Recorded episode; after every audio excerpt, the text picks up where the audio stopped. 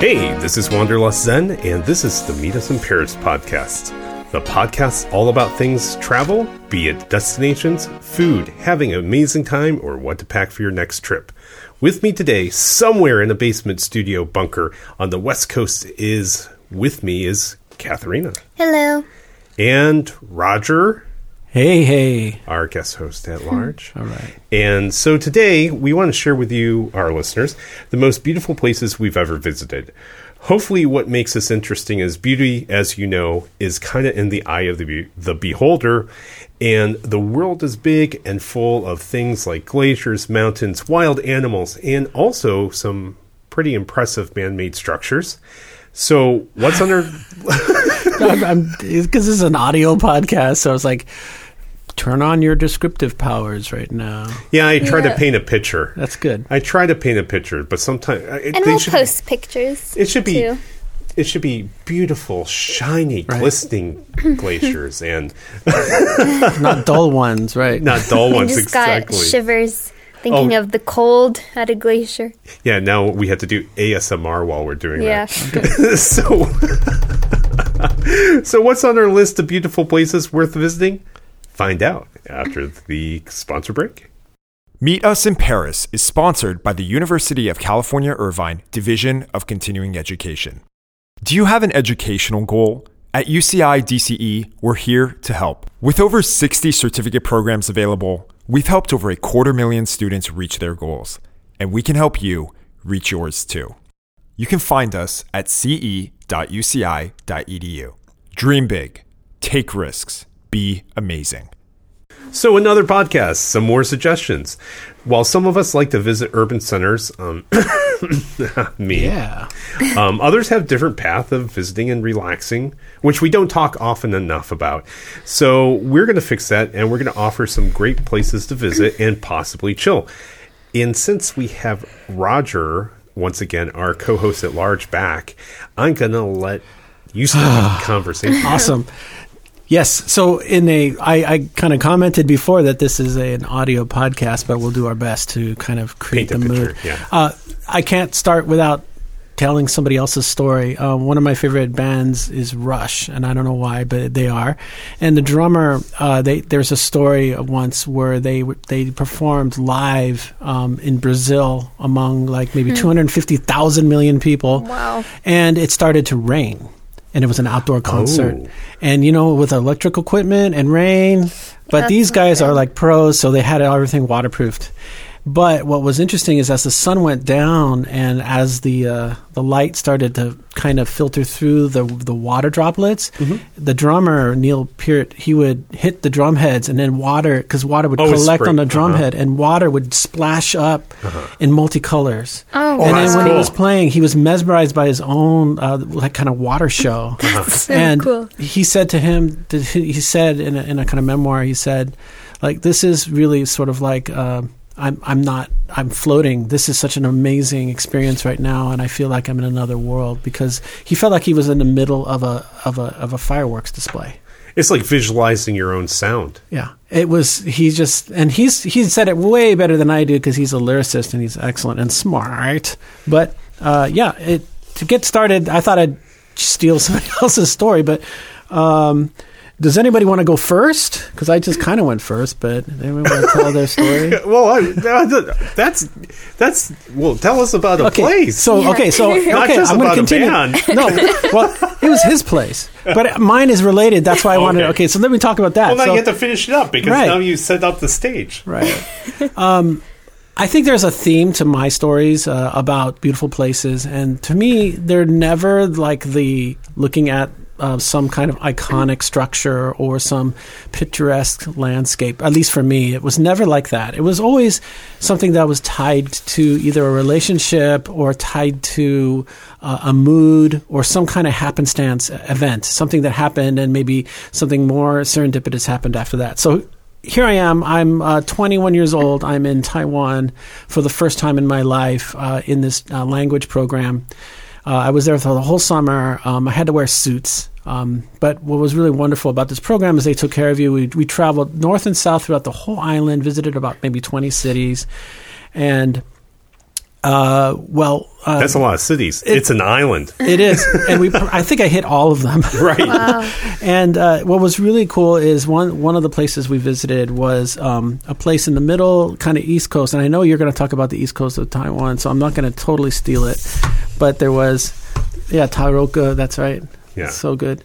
Um, but I was talking about um, there's an um, Alishan Township. It's a mountain oh. uh, area. And in Jiayi County. And uh, there are indigenous people there called the Tao people, T H A L. Mm. And they're famous for dancing. Oh, yeah. Okay. And they hold hands when they dance. And they have very colorful uniforms. And they don't look like they're from Taiwan at all, but they're original Taiwanese. Sometimes called Aborigines. Absolutely. Yeah. yeah. And there's like a term in Chinese called a ben. Benren, like original people, they call mm-hmm. it. So uh, what we did was we saw a show or saw kind of a demonstration. It was pretty. Uh, but then later on, as the sun went down, all the participants, we've had about fifty participants in this program, um, about fifty English speakers and about fifty uh, Taiwanese you know, people. And we got together and they just started to have like a dance kind of, a dance party. And um what was really cool is that the sun was come. It was kind of it was outdoors. The sun was uh, setting, and so the light was really beautiful. And what we did was we did sort of like a makeshift. We tried to copy the uh, the dance that we saw earlier that day with the indigenous peoples, which is like holding hands mm-hmm. and then sort of like whipping around. Uh, imagine like rows uh, or people holding hands, and then the end person is kind of whipped around a little bit. And I was uh, I was holding this really small petite. Uh, person from Taiwan uh, in my right hand, and she was at the end of the rope or at the end of the thing. And I was so into it. You know, is, here's the thing. I am not a dancer. When I start dancing, uh, small animals start to escape. You know that, that theme in um, in uh, Bambi when the fire happens oh, no. and all the animals are running? Oh, no. Well, actually, it wasn't the fire. It was me dancing. Oh, no. Creatures start to escape. I, I swear. There, it's just something wrong with me and, and, and moving. So, uh, but I was, I felt like I, I didn't feel like I was the center. I was joining with people, and we were kind of moving around as kind of like a, as a team. Unfortunately, I got so into it that I kind of whipped her a little bit too hard. Oh, and so no. she, uh, at the end of the uh, whip, I, she flew. She, we, our grasps disconnected, and she f- skidded across the oh, cobblestone. No. And she wiped out. And, uh, of course, the music kept going. And it started to rain. And then they kept going. And I ran over, and she's like, I'm okay, I'm okay. And I could see her knees all cut up and bleeding, and I felt so bad. But, you know, it, to be fair, um, she said she, at, later on, she said she never even felt the pain because she was so happy to be dancing, and it was so amazing. Oh, but wow. I just, can you imagine my joy and then finally horror as I, you know, could have caused uh, bodily injury to yeah. a, a local person. Uh, because I was so happy to uh, finally I don't know if you dance. know this, but like in every Shakespeare um, tragedy, yes, they always have periods of intense happiness, like a party, right? And they say without happiness, you, without um, without to have true pain or right. tragedy, I get you it. need to have happiness because that's taken away from you. So maybe a juxtaposition, and perhaps that's part of your experiences that you had such a wide range in such a short amount of time. It's one of those times when you kind of almost can be reflective and say, wow, is this really happening? Is this, I'm really enjoying myself. Is this really cool? And then also, is this really happening? Is she going to go to the hospital? oh, you know? no. But it was all really surreal in the entire event. And it felt like I was in slow motion, man, uh, slow, slow motion land. Uh, it was really cool. So, and that was something it's sort of, again, to give you context, uh, this was sort of at the beginning of my travel. So this is when I was really young and I was a student and I was, uh, I was invited to go to this, this, this event, this, uh, this, this, uh, you know, language program. And there are many more stories, and I will not say more, but th- this trip had, of course, a little teaser I'll give you. Um, the, the one of the, the previous president to the current president of Taiwan, his name is Ma Ying-jeou. He was my teacher oh. at that time. So that's a little story for another time. Who would like to go? Who would like to step in? Flip a coin? Or are you going to go? Oh, it sounds go. like you're ready. I'll go. I'm just clearing my throat. Okay. Um, so one of the places I really enjoyed was Antelope Canyon oh. in Arizona. It's in Page, Arizona, to be more specific. Um, Antelope Canyon is just this gorgeous canyon that you walk deep into. So it's like pretty much an open crevice in the land. And you have to get a guided tour. And it's about like forty dollars for a guided tour. It's like an hour, hour and a half. And you have to carefully walk down a ladder to oh. get inside the canyon. And once you walk in, it's just like so peaceful and quiet. Yeah. You can't hear anything.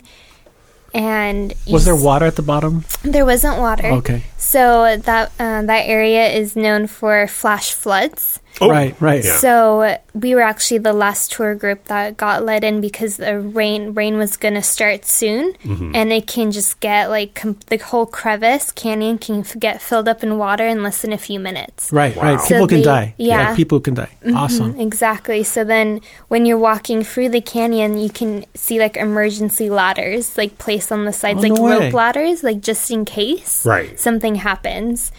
Um, but it's just so beautiful. It's like different shades of orange inside. Mm-hmm. And the way the light hits it, it'll be like brighter, darker. And it's um, almost like if you could manifest wind. Yes, yeah, so it was created rock. by, mm-hmm. it was actually yeah. created by wind and mm-hmm. water combined. So it's very fine sand. Yeah. So there's like a breeze that always goes through the canyon, and you, there's like little Pep, like yeah. little sand like goes on you, so you kind of have to like shake off all the sand when you get out of the canyon. But that's your souvenir, right? Yeah, you that's your souvenir. But yeah, no, it's just gorgeous, and it's famous for lots of famous photos. National Geographic posted it on their cover of their magazine right. as well. So, Katharina, can I ask you, sure. when you decided to go down here, and you they probably told you, oh, flash floods, be careful. Did you ever at all think about, oh my gosh, uh, this could be the, this could happen? Did you ever fear for your life down there? No. So, how, how so how about the mood of others? Were they all similar? This. Yeah, I was actually surprised of how many children mm. went down there, because you do have to take um, a pretty steep and narrow ladder to get down. So I wouldn't recommend children under five mm-hmm. to be there, because it was like Probably. we would have to wait on them to get down the ladder, and they're crying, right. they're scared. So, but it's just so gorgeous, and you trust the tour guides. Like yeah, they don't want to risk their tour, lives. If you're doing it on your own, maybe. Yeah, it's that's like different. So, I, I mean, yeah, I can imagine a crying baby in that tunnel, in that canyon area yeah, would be really loud. Yeah. And even the parents would be really super embarrassed. Yeah, but overall it was it was great. That's cool. Um, and there's like you have to kind of walk line by line. You can't walk side by side because oh. it is pretty narrow. Yeah. But it's it's it's gorgeous for sure. So and that whole area actually it's in Page, Arizona, and Antelope Canyon's like one of the main attractions there, but it's a great place if you want to see other national parks. Oh, yeah. Because it's super close to Horseshoe Bend, right. Powell Lake, or River Powell Lake? River? Lake Powell? Lake Powell. Yeah. yeah, that one. And then the Grand Staircase National Monument, which I guess has beautiful waterfalls. Yeah, it's like a scare- staircase of waterfalls. Mm-hmm. Yeah. And then Zion National Park right. is pretty close to there, too. So it's a good stopping point to just stay for a few days and just hit all the major national parks. Wow. What season did you go in? I went, recall? It was Father's Day. So that was June, isn't Father's Day? Was it extremely warm? Or was it, it was really hot. Yeah. Okay. It was really hot, but I guess summer is known for flash flood warnings. Oh. So it isn't the best time to go. So it's really hot and flash flood warnings. Yeah. Run. So like so I it's said, hot we were, and dangerous. What yeah. a great combination. Right when we entered, it started sprinkling. Mm-hmm. But then they like would call, you know, the weather to see.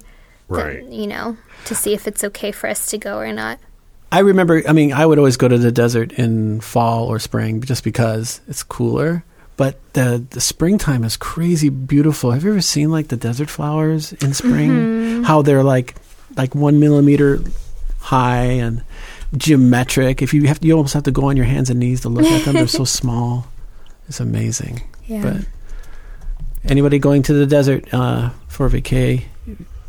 Winter, spring, well, spring, yeah. fall, and if you want to have and if dangerous, you want a heat wave, then go summer. During the summer. But it was just so crazy how once we got out, it started raining. Oh right! Oh wow! So we were like, like right on the cusp of like when something oh. could have happened. Right. Um, and as we were driving back to our hotel, our hotel was like kind of far away. It was back in Nevada. Ooh. And we were caught in an awful storm. Right. It was just pitch black. Like you could see people like going, pulling to the side of the just road because they were out. scared yeah, or waiting, waiting it out. It out yeah. Raining like crazy. My dad's just laughing, thinking this is so cool and funny. Right. Me and my mom are so scared because there's three lightning strikes next right. to us. Right. And then one of them, like, you know how you can usually count the seconds, uh-huh. like between the lightning and thunder. So this one, it was just like a crack, like a whip right next to our car. And I'm like, oh my gosh, this is it. Like that so drive close. was so scary. So, so you want to see extreme weather. Thanks, Dad. Go during the summer. But yeah. That's cool. Yeah. So that's one of them. Excellent. For contrast. Do we have contrast? Actually, you know what? I have a I had a small list, but just because uh, you mentioned an, the Antelope, what's it Antelope called? Canyon? Antelope Canyon, and you mentioned f- wildflowers. Oh, make reservations in advance, by the way. Okay. Yeah. I am going to go with a combination of those. Okay, right on. I, this I originally wasn't going to go with this, but um, this is a time and space thing, and this is why sometimes. Oh God, there's two of them, but there's uh, there's. time and space, and the reason why I say it's time and space is because certain years you can see them, certain years you can't. Oh, and wow. I'm going to say um, Antelope Valley, going with your Antelope Canyon, uh-huh. um, Antelope Val- Valley, uh, Valley, California Poppy Reserve. Oh, yeah, yeah, yeah, yeah. So if you are, so California, every once in a while we have like essentially like a five or ten year rain or whatever, and mm-hmm. it's, we have, it, this is California. It doesn't rain in general. But once every three or four years, we'll have a really good winter rain. Mm-hmm. And if we're going to have a good winter rain, we have amazing, amazing wildflowers. Yeah. Yeah. And one of the most amazing wildflowers is the orange poppy. Yep. Mm-hmm. So there's something called Antelope Valley, California Poppy Reserve, which is yeah. kind of a Los Angeles yeah. kind of area. You go over there and make sure you go during a weekday because on the weekends it gets crowded. crazy. Oh, yeah. Oh, it's so crowded. You can't even get in. But you go to this area. Um, it's actually um, it's a uh, state natural reserve, and you'll just see rolling hills, just these beautiful rolling hills. And then, of course, on rolling hills, you have the green flower, the green parts of the flower. But you just see orange. Yeah. Fly- it's just like. Orange everywhere, yeah, right. And it's just the most amazing thing yeah, to see in person. Yeah. Um, and there's only maybe about a two-week window, window to yeah. three-week window. So if you hear California's having good rains in Southern California, you really got to come out and see our wildflowers. So you even come into like there's wildflowers in Irvine and Newport right, Beach, right? Yeah. Have you ever noticed that you know because it doesn't rain around here in Southern Cal, uh, that after the rain. Um, just that day after the rain, everything looks so much better. Like oh, everything yeah. is so clear Fresh. and clean. Yes, because it pulls all the smog out right, of the air. Right, and, and, and takes the dust off of everything. And just everything mm. looks brighter and fresher and cleaner. It's just and really it pretty. Smells, it, it has, smells it's good. a different smell, yeah. too. Yeah. yeah. So I, I'm actually going to make this a t- twofer Two just because, um, even though we're going with three. The other thing is that I've gone to Japan a couple times, and one of the times I went, I actually accidentally made it during Sakura season. Oh, that's super cool. Which is cherry blossom season. And, hmm. you know, I purchased the tickets about a year ahead, and when I purchased the tickets, you know, it's like, okay, it's roughly going to be in that time period. Right. And were you planning that, though? Were I you was tra- not planning okay, it. it. That sounded like you were.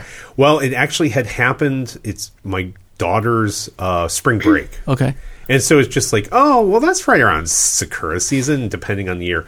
So as we, so as I, it's like, oh, I knew it's around then. We'll see. And then as the months went by, I started looking. It's like, oh, my God. And they have forecasts a couple months ahead of when Sakura season is going to happen. And mm-hmm. when we, like two weeks or three weeks before, depending on how cool it is, they'll, if it's too cool, they'll, they'll won't bloom. They'll take a little bit, they'll delay a bloom. If it's warm, they'll bloom early. And it just happened the week I went, Sakura season oh, happened. So cool. And you never realize in Japan, in Tokyo specifically, how many...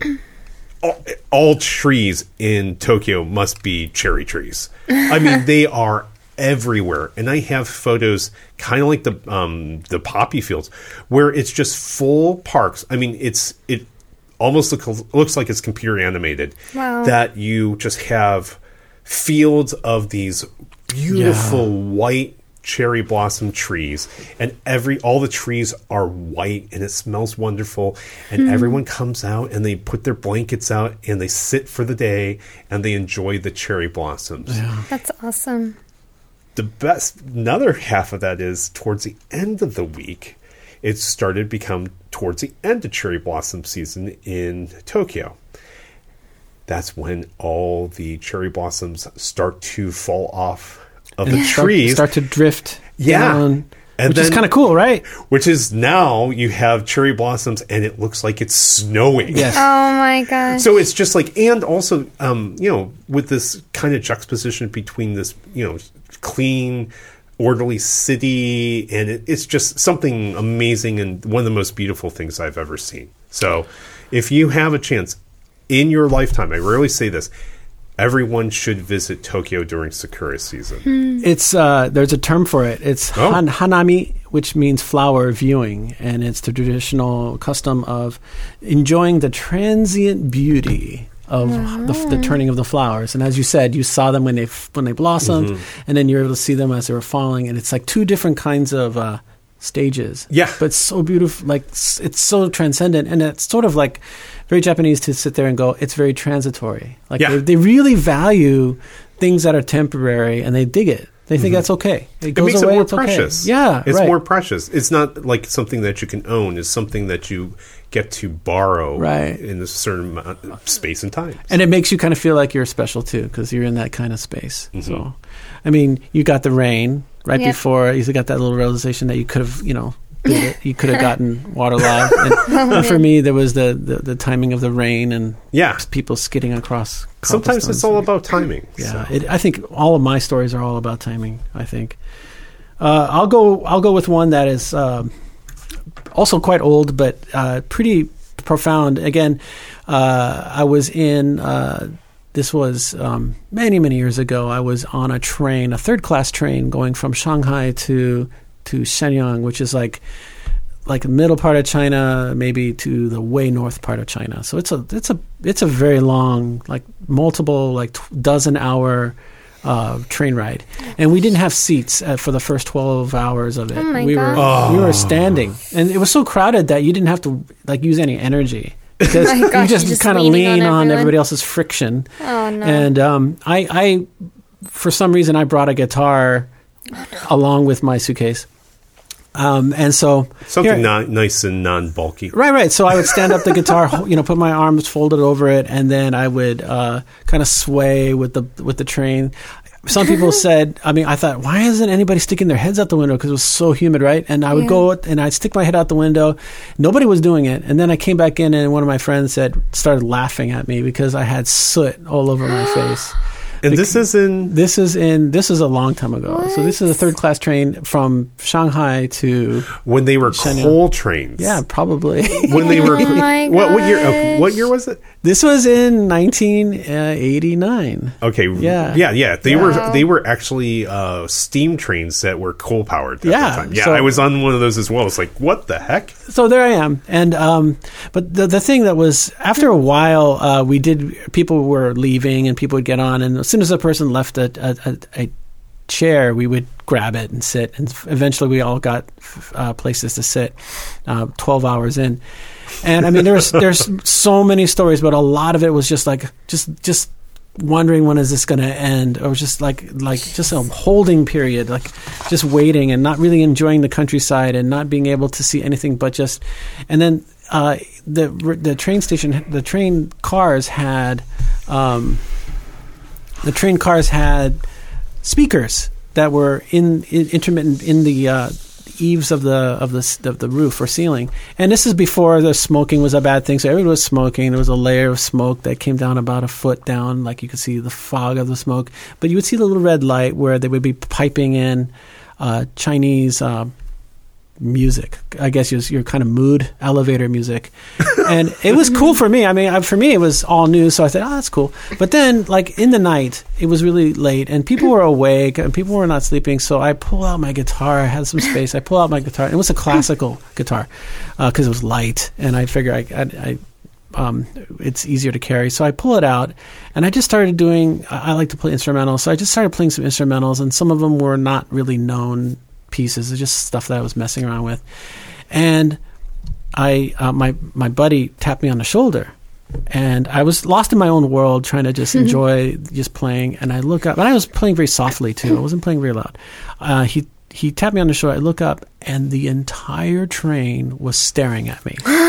Not just the people in front, but people way in the back were like, it was like as if I had a, I was doing a concert, and they were just quiet, and they were all staring in my direction. It was like as if I did something really wrong. Yeah. Like you had an extra head. It was really, really, really uncomfortable. I look back down, and then I hear little, like, um, people were turning off. They had little buttons for volume. They were turning off all the local speakers so that they didn't have to hear the background music.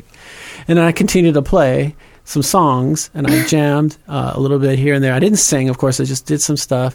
And there was no clapping. There was no like like concert vibe. It was more like watching. Like, what's this guy going to do next?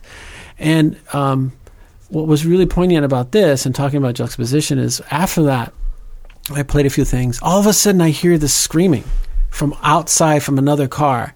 And there was a woman, this like really petite woman, and she was so thin that I guess she was thin so that she could knife through and like slide through the crowd.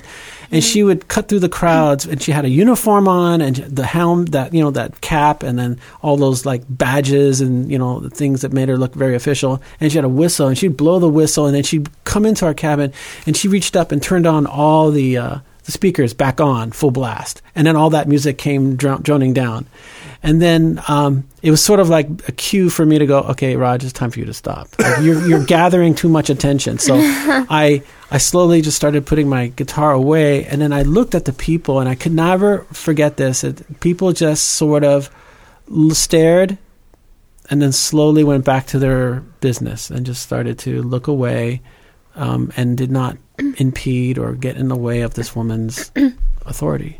Yeah. And this is, of course, is this was China in eighty-nine, nineteen eighty-nine. And so at that time, uh, the people were docile or yeah. uh, expected to follow the line. And so I had a very, very complex feeling of um, first relief that I was able to play, and then a little bit of joy that people were listening. And then frustration and anger and self-righteousness a little bit. I was like, why is it like this here? Why is China like this? And I got all like young and hot-headed. And then I just kind of chilled out a little bit, because I just also saw that the people, these people are real, and they do enjoy beauty, and they do enjoy something that's um, uh, not comfortable. And yet there are still some that would cut that off. Yeah. So I, I was very, very, like I wrote in my journal, and I was just writing, it's like, in between all my anger outbursts, I was like, oh, man, this is kind of interesting and a little sad, but this is very poignant. Yeah. So the worker, she never told you to she stop? She never looked at me directly. She just turned on all the speakers and then went to the like next car. She didn't even engage me at all. No. Um. No. This train ride, uh, when we have a, a podcast on like Indiana Jones-esque um, antics, uh-huh. This is the same train ride. I'll, I'll mention it again. So the story, the stories there are insane. It's not beautiful, and it's not picturesque, and it's not something that we would use for this podcast. But yeah, I'll keep it. I'll keep it in mind for another one. But you'll hear this train story come up and again and again. Oh, gosh. I got train stories. Yeah, that's awesome. Same. The same train. We were probably on the same train, my friend. Oh, that's awesome. That was that's you. So- yeah, it was. Ah, that was you playing music.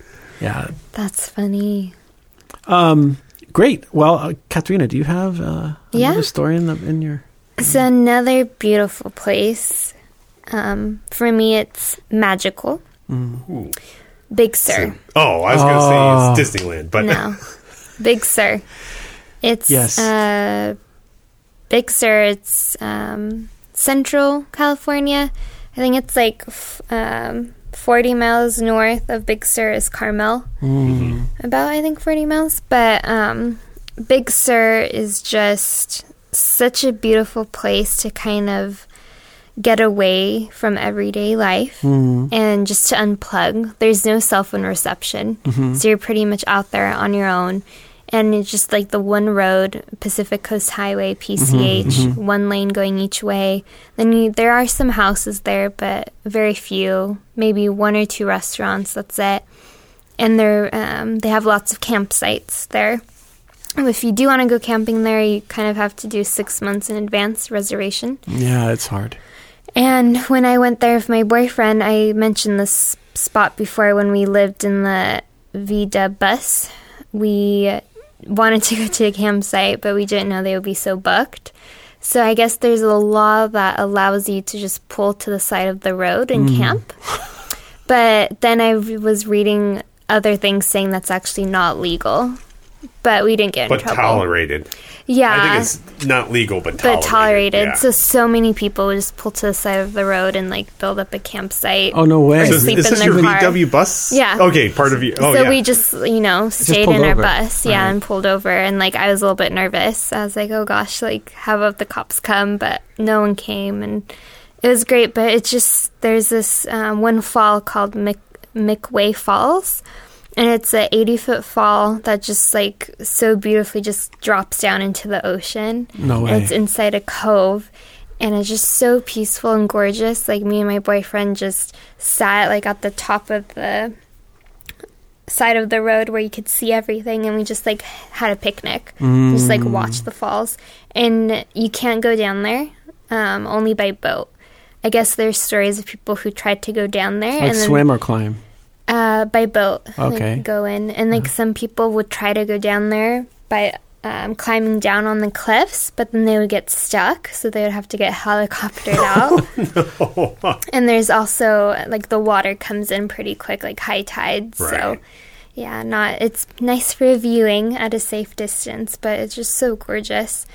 And then uh, they also have that famous Bixby Creek Bridge mm-hmm. that's, like, very famous. Lots of people stop and take photos. It's an old bridge that... Does it um, have, like, a roof on it? No. Oh, okay. But um, it's just on the coast, and it's, like, beautiful. You can get the picture of the bridge with the coastline and the mountains at the same time. Oh, that's good. That's and it's good. Really nice architecture. So, yeah, Big Sur. Just, and now it's, like, a really... nice spot to do retreats. Like, lots of people just go and do wilderness retreats and hikes and stuff. Did so. you ever go down to this, the coast, or is it just still on the side? Because the, the the freeway bisects, you know, like the coast mm-hmm. from the the tree-ish stuff. Did you? In Big Sur, we didn't go okay. down to the water because we were like P C H is kind of above it, okay. and it's kind of a hike down. There's a place called Pfeiffer Big Sur hmm. State Park. Okay, and it. It's on the other side. It's on the coast side. So, like, the trees go right into the ocean. Oh, nice. And what's cool is, it's kind of hilarious, is that it, um, my friend was there. And, you know, I, I don't know if you know the old school, um, I don't know, maybe Zen, you know this, the old school Planet of the Apes with Charlton Heston. Yeah. And when he discovered, spoilers, the uh, the uh, Statue of Liberty half stuck in the coast. Uh-huh. Yeah, yeah. And he's like, they, I can't believe they did it. And he's pounding the sand. Well, this beach looks just like that kind of beach. Oh, and then my funny. friend did the entire scene, uh, the Charlton Heston scene right there, pounding the sand. It was, I was like, man, I wish I had thought of that first. But, oh, my God. Yeah, that's funny. Yeah. But beautiful. Yeah. Pfeiffer, or Big Sur is just, it's, it's its own thing. And there's no lights or anything, so right? it's dark. Super dark, yeah. It just, you hope you have a flashlight. Yeah, right. Cool. All right. Zen, come on. You know what? Talk to us. Okay. I, I got to look at, where's my list? Okay. I had chosen three places, and yeah. I'm only going to use one of them. But every time you guys talk, yeah. I come up with, oh, yeah, right. oh, yeah, oh, yeah. So what I was originally going to do is talk about Vancouver, east of, east coast of Taiwan, right. and Alaska. Right. But um, we'll see if I use one. This is because of you, Katharina. Oh, um, sorry. I am a car enthusiast. um, so I like to, actually, I just like to drive cars, but at the same time, I autocross on the side, and, and I have friends who are racers. So it's it's neat to be able to get a, have a vacation where you kind of combined all your interests. Oh, wow. Um, so this is not a performance car driving story, but it is a story about um, if you have a chance, I, I think spring is a good time to go up P C H, which is Pacific Coast Highway, which is the beach. It's a small road that goes mm-hmm. along the California coast. Yeah. Um, take it from essentially um, north of L A. Yes. And go all the way up to Carmel. Yes. Okay. And it is not a performance driving experience because it is a essentially there's good parts of the road that are only you can only go twenty-five miles per hour. Yeah. It's just because it is so twisty and it's up and down. But it, if you have a convertible, it is the most enjoyable drive you'll ever have. Really? It's this combination of you get the beautiful sun. Um, you're constantly, there's elevation changes, high, low, high, low. And in a convertible, you get temperature changes. Okay. So the thing is that one one moment you you go into a, like a little section where there's a bunch of trees, and then all of a sudden the temperature will drop ten to fifteen degrees. Wow. And then also you get the smell of the woods. But then you come around the bend like one minute later, and then you're back onto like a sunny part of the coast, and the temperature changes, wow. and the smells, the ocean smells. And then, of course, the beautiful, beautiful colors and scenery of the ocean. And the beaches, and it's just a fantastic view. Zen, when you when you take you and your family out, or on your, I mean, your, this is I, before kid, but yes. But, well, well, anyway, you know how uh, anywhere, anytime you are you the driver? Are you the main driver of the of the yeah, family? Most of the time. And well, yes. Do you do you sometimes like regret that because you don't get to look out the window? Like you're describing um, convertible life, like mm-hmm. convertibles. I never thought of it because I would. I, I took that trip, mm-hmm. not in a convertible. I did not experience any of those things because I was so f- concentrated on the road. Right. I would steal glances, and that would that was beautiful enough, but not like the way you described it. You know, I was actually the driver, and I was able to, because the thing is, it, the road is so winding that sometimes you're winding and you're turning, and the thing is, you, you can you're, see. You're ahead. forced to see. You're right. looking ahead, and you're seeing all this as you. I of see. course, you can't see it left and right as right. much, but when you're driving, because it's curving so much, you get to see a lot of I, that. Yeah. You experience that, and because it's such a slow road. Because it's so curvy and up and down. Right. Lots of parts are going... I mean, talk about our drive that can take seven hours from L A right. and turning it into fourteen. That's to how it can fourteen happen, to twenty. Yeah. Um, but it's totally worth it. Yeah. I mean, it's just... It's truly where the destination is a secondary thing, and right. it's the journey going there. Right. Um, and then also, if you're a driving enthusiast, just you know, you're constantly going full lock on the steering wheel, left and right, left and right, left and right, which is a lot of fun too. Wow! So um, that is something I highly suggest in a convertible. Mm-hmm. And if you have a convertible, um, the other place is, I mean, it, you have to experience it like Yosemite. Uh-huh. Oh my gosh! Yosemite yes. in a convertible. I mean, in a convertible. In a like, convertible. Okay. I mean, Yosemite, like obviously, it's beautiful for hiking and those types of things. But I, I like taking a l- more views than just a singular spot when right. I'm going to a place like right. that. And with um, the same thing is like when you're going through the redwoods or the sequoias, yeah. and you're driving through them, and you look straight up, and just to see these. Uh, Just like yeah, you can't even see yeah. the top. So. Yeah, yeah. You're in the middle of this wood missile field, or yeah, like exactly. That's how needles, right? Yeah. You totally inspired me. I'm going to try to do that once. Just try to convertible because I've always I borrowed a, my my friend's uh, what's the, the Mazda Miata, mm-hmm. the old the original old one, yeah. and I she let she needed a car that drove normal humans, and so I, I traded for a day. She let me use her Miata, and I and then I gave her my coupe. And I drove a Miata to graduation, like uh, one of our school's graduations. And I felt so different. It was excellent. Yeah. Convertibles are so cool. Yeah. It, it really makes a driving experience a different one. However, and that's why, I don't know if you mentioned, notice I mentioned the season. I specifically yeah. said spring. Yeah. Is that actually in California, um, convertibles actually can get a little bit hot during the summer. I yeah. actually keep the top up for the three summer or four summer oh. months. Because of the here. heat. Because of the heat. Some people think, oh, no, summer, take it down. But that's when the sun is burning your hole in your yeah. head. Yeah. Fall to spring are the uh. best time. Even in winter, just put the top down, turn on the heat. It's right. great. But during the summer, it's actually a little bit too intense for me. Yeah, yeah. Maybe so. Summer only like when the sun goes down and you hit, yeah, you know, you sunset. get down. Yeah. Sunset times. Yeah. Well, sunset well, times That's anywhere. The thing is, driving around with a convertible with the sunset. Oh, come on. Down. That's so great. Like on the coast, it's like, it's amazing. We are very biased here. The sun is the best on yeah. the west. Yeah. It's and the... I have to say, this is my first time ever seeing it, but I went to San Clemente last weekend. And they have the most gorgeous sunsets. Mm-hmm. I don't know why. It's the same sun, like, but I don't know what they do. Yeah, I don't if I don't they know if it's it the up. curve of the beach or like the way the light hits the ocean, but I've never seen that color orange yeah. in my life. And it goes to like different shades of orange. Yeah, oh yeah. And I guess it's like a normal thing in San Clemente that they have these beautiful sunsets. Right. So. We could have just picked a sunset anywhere we travel. I mean, can we just say that wherever we've traveled around the world, whenever we have that chance to see a sunset, it's one of those things that's a micro joy. It's like a super cool experience, yeah. I would say. Have you guys ever seen an old movie called um, Running Scared? Okay. It has uh, Billy Crystal and I can't and Gregory Hines. Okay. Do you know what no, I'm talking about? I, I, so, so this is uh, this. This will come back around to the story. So, Billy Crystal and Gregory Hines are uh, detectives, or like, um, I maybe like uh, homicide cops who are living in Chicago, and so they actually, who knows, it's a movie, actually had to go follow like uh, this guy, and they had to chase them all the way, the dude all the way down to uh, Florida. Oh, okay. And so oh, here's man. two Chicago cops used to Chicago. And they're like, okay, now we're going to Florida for the first time. And they're in Florida, and they're really kind of out of sorts. And they see a bunch of people on the pier, and the sun's coming up. Oh, yeah, yeah, yeah. And I think I remember and, this and, scene. And he's like, what's going on there? Oh, someone must have been killed. Let's go look. yeah, yeah. And they God. go up there, and everyone's sti- on the pier, and they're like, um, what's going on? Where are you guys doing? It's yeah. like, we're watching the sunrise. That is too funny. And they're like, why? you know? and, and it's right. like it's so funny how people appreciate things differently. Okay, that, yeah, I thought there was a movie too where it talks about like, aren't you going to go see the sunset with us? Like, oh, okay, but okay. Me and my friends in junior high. This is me being me and my friends being really really stupid.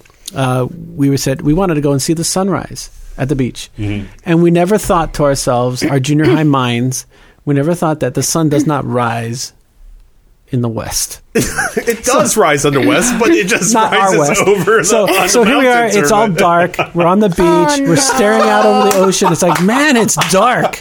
When is it going to happen? I said, hey, and then we're looking behind us. Oh, no. Hey, what's that? And then we're like, it hit, it, and we, we got so mad, and we started laughing, and then we went to McDonald's.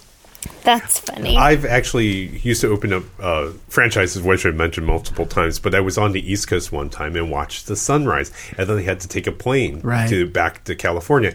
And what did I do? I was like, you know what? This is a chance of a lifetime. Right, to see I went the same to the sun. beach, and I was like, I'm watching the same sun come up over That's the so ocean cool. yes. and then come back to the other side of the United States to watch the sunset go in back into another ocean. That's super wow. cool. So I made yeah. a point That's of doing really that. Cool. And like when you fly internationally, sometimes you get that if you're traveling in the right direction, you, you kind of chase the sun and it never gets dark. Or the sun follows you right. yeah. the other way yeah, around. There's some really cool events like that. Yeah. That's so cool. Very cool. Okay, next. Is yeah, it my no. turn already? Is it? Am yeah. I going to go? Okay, well, so, so. I got... Um, there's a theme to my stuff. There's always uh, something related to music or sound. There's something related to uh, Were like you a, a hippie in the previous life? I, no. You know, I didn't like hippies. I thought no. they were just super irresponsible. Oh, you're running around with a guitar? And I mean... No, I, play, I was I was more like the uh, like the eight, like eighties rock kind of... Were you a like U two, uh, like U two okay. and The Alarm and all those guys and walking around with your guitar. So...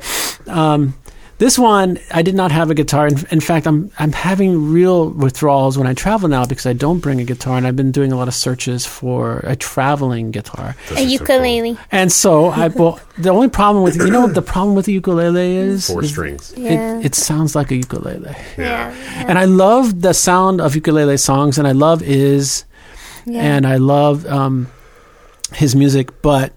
I just never was into it. Now, I will lie to you, or I will say I have turned full circle. Um, I bought a ukulele nice. for my wife, and now she lets me play it all the time, and I'm super interested in it. I play all the stuff I knew on the guitar on the ukulele now. So I'm playing a bunch Sounds of so U two songs on, on the ukulele, and I'm playing all this stuff that my daughters listen to on the ukulele. It's crazy. I, I learned... Um, can't help falling in love with you on the ukulele, so it's all good.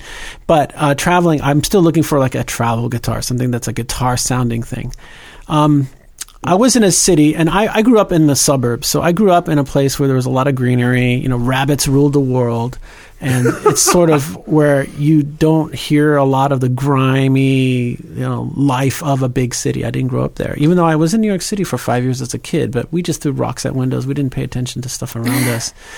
Um, and I remember very, very distinct just being overwhelmed by the, the, the mega city of Tokyo uh, the first time I was there. Uh, Tokyo, if you've ever gone and li- visited New York City, visited a big city, you know that um, every city has its character, but big city is always the big city. It always has that vibe. But Tokyo is really bizarre, and, and Zen, you've been there. You could tell yes. me.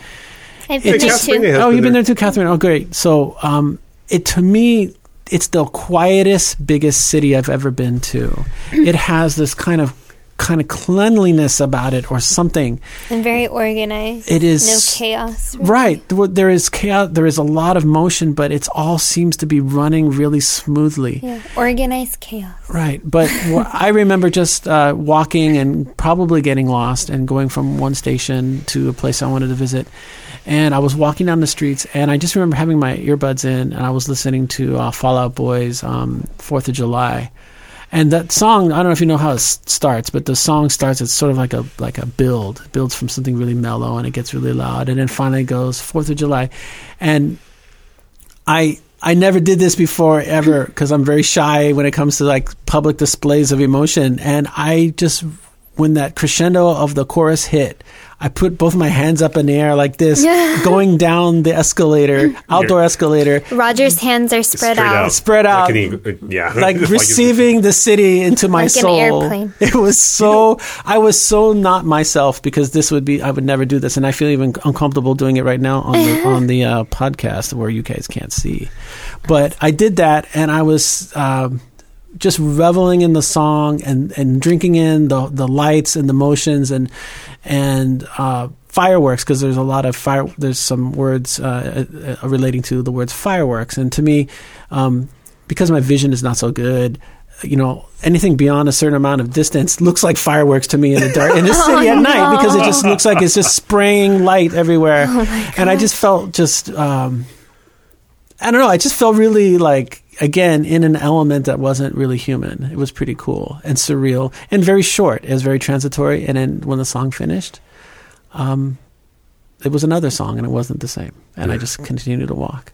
But that, just these little, I have a lot of those. I have a lot of these like crescendo type moments when I travel where um, it may not be like staring in front of a lake and just wondering how amazing it is, but just more just like something happening and then me kind of getting into that like zone of experiencing something very, very um, different or surreal. In a uh, in a similar note, if you are using a convertible, driving a convertible through Yosemite, music. You need to play Vivaldi. Just, oh. just saying. Okay. okay. Which season? Huh? Which Vivaldi well, season? I, I'll let you make that decision on your own. Okay. But I tell Spring you what, it, it, you know, yeah. if you're going to play something like that, I mean, if you're going to go through the woods and you're going to be running around in a convertible, right. it needs to be some kind of Vivaldi or some kind of classical music. Nice. I'm nice. just saying. Good okay. to know. It's good. I think I think I'm you should you, make Roger. a list. You should make a list and then just like your top favorite car cruising song. We should make it like Playlist. we should make a soundtrack. Right, like we'll, we'll, and we'll talk about a sound tra- yeah. like a, a travel soundtrack. We could have a, a topic on cruising, yeah, like cruising L A and what, what to do and where to go, like La Cienega all the way down to Malibu. What that is such a play. great drive. Maybe we should do a, tr- a drive. Yeah, we could do a live podcast driving down oh, and, and describing what we see. Yeah. Let's do it. Yeah, oh, the traffic. Who's yes. up? Oh, well, I don't know how we are in timing, but I want to hear about Alaska. Yeah, so, okay. Uh, we're we're at fifty minutes. How about we make this the last one? I'll talk yes. about Alaska for a moment. So um, I am not a cruise person. Um, as you can might be able to tell through the microphone, I am kind of a high energy person. I am also kind of somewhere just constantly seeking knowledge, so I mm-hmm. have to learn. So when I go on vacation, it gives me an, an opportunity to run out in the world and learn something about another culture, right. even if it's ours. Yeah, so you don't like moving hotels?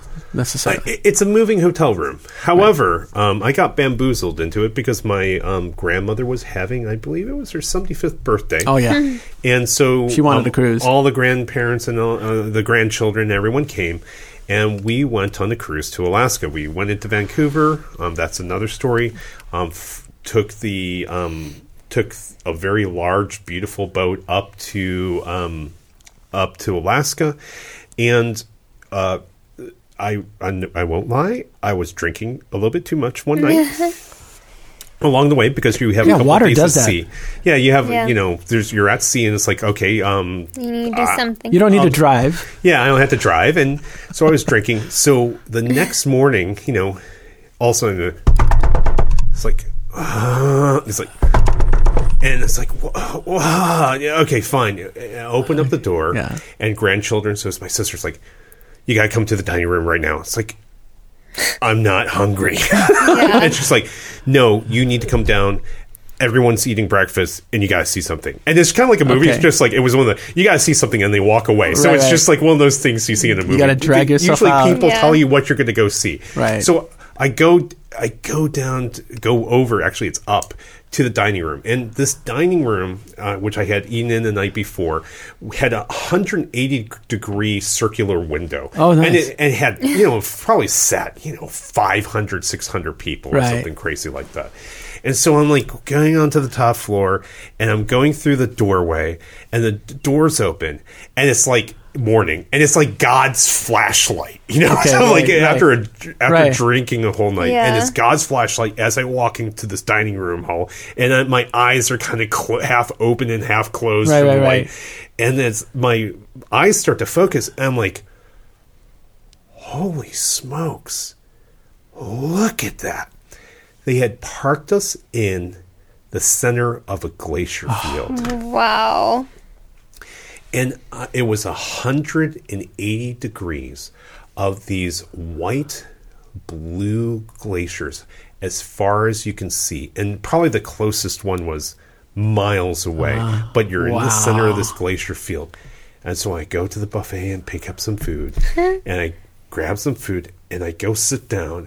And you're looking at this glacier field, and it is so immense. You really realize how immense these things are when you start to see the glaciers, um, the, fall. the ice start to fall, and you're like, "Why is it flow, falling in slow motion?" Right. It's like, "Oh, that's not falling in slow motion. It is just so big and so tall that it looks like it's, it's taking down. forever to yeah. hit the water, and you don't hear it." And yeah, it was way out there until later. Yeah, and it's like, wow. wow. So it was just.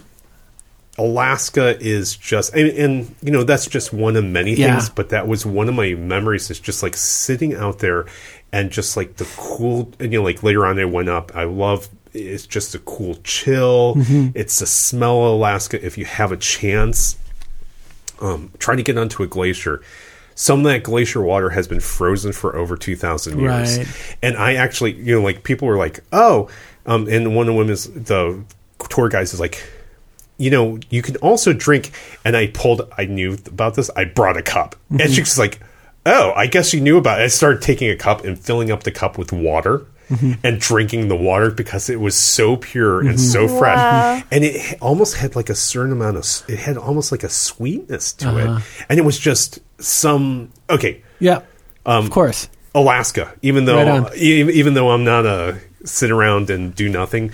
It is so beautiful. It yeah. outweighs my need for learning something. That is crazy. But you know, I think a cruise to Alaska is a good thing because yes, it is. I mean, what are you going to do? You fly in and you're going to be freezing and you got to jump in and out of the hotel anyway mm-hmm. and you're kind of locked to that one hotel. But on, on a cruise ship, you can go to the different ports, mm-hmm. stay warm, yep. jump out and go to the port, go to go land and then come back in. I think that's actually a pretty smart cruise. Oh, that's a way. If you're going to go to Alaska, I think it's definitely what the way to go. Um, go. I do recall it was in the springtime. Yeah. Nice. Did you so, see any polar bears? Uh, no, but I saw a ton of bald eagles. Yes. Ooh. Have you? And, and I heard. You see these beautiful, you know, these old trees, and at the very top of these trees, you'll see it's like. Why did someone put a helicopter platform on them? It's not a helicopter. These bald eagles will actually make nests that are about six to eight feet across. Yeah. And so they're at the top That's of these crazy. trees. Yeah. And it's like six to eight feet across. And you're like, holy smokes. And you're watching these these birds are so big, they should not be able to fly. You know, and they're just like, wow, look at this. I mean, because you've seen birds that big, but they yeah. are big, massive, muscular. Yeah, well, you yeah. know. They go after goats and stuff. Oh, yeah, yeah, yeah. So, go on YouTube and type in goat plus eagle, and you will be lost. No. But these things are huge, and they're just beautiful. Yes. So, so there's um, so many things to see in Alaska, and also there's, I lied, there's some things to learn about the indigenous people, and there's wonderful things. But, you know, definitely Alaska is something to go see. You know, you mentioned eagles, and I just, I really respect Benjamin Franklin. You know, I thought Benjamin Franklin is a cool guy. He's one of the American Renaissance guys. But what did he want our, right. our state yeah. bird to be? Or he wanted, the country bird he wanted, not the bald eagle, he wanted the turkey. Because the, no. the, the eagle was too war, uh, too warlike. That's right. Why he didn't want the eagle. He wanted a turkey to be our national bird. Can you imagine no. a turkey being on our crest or no, something like that? You. So that's one area I think, Ben, man, I think you can, you just can't always hit home runs, man. So, all right. Oh, man. So do we want one more, or should we just... No. So you want to save it for the next one we next do these? Next time. Okay. Next time. So if you enjoyed our show, we'd love if you'd give us five star on iTunes or Google Play. Also, if you let your friends know, we'd appreciate it. We'd mm-hmm. love to have them be a part of our listener family. Want more travel stuff? Follow us on Instagram and or Facebook, where you can find photos of our adventures around the world, interesting articles, and more. Last of all, before we leave, we want to give a big thank you to our sponsor, University of California, Irvine Division of Continuing Education, which offers only the best continuing professional education. If you need a career boost or looking for a new profession, check them out at c e dot u c i dot e d u. Thanks again for tuning in. Bye. Ciao. Bye-bye.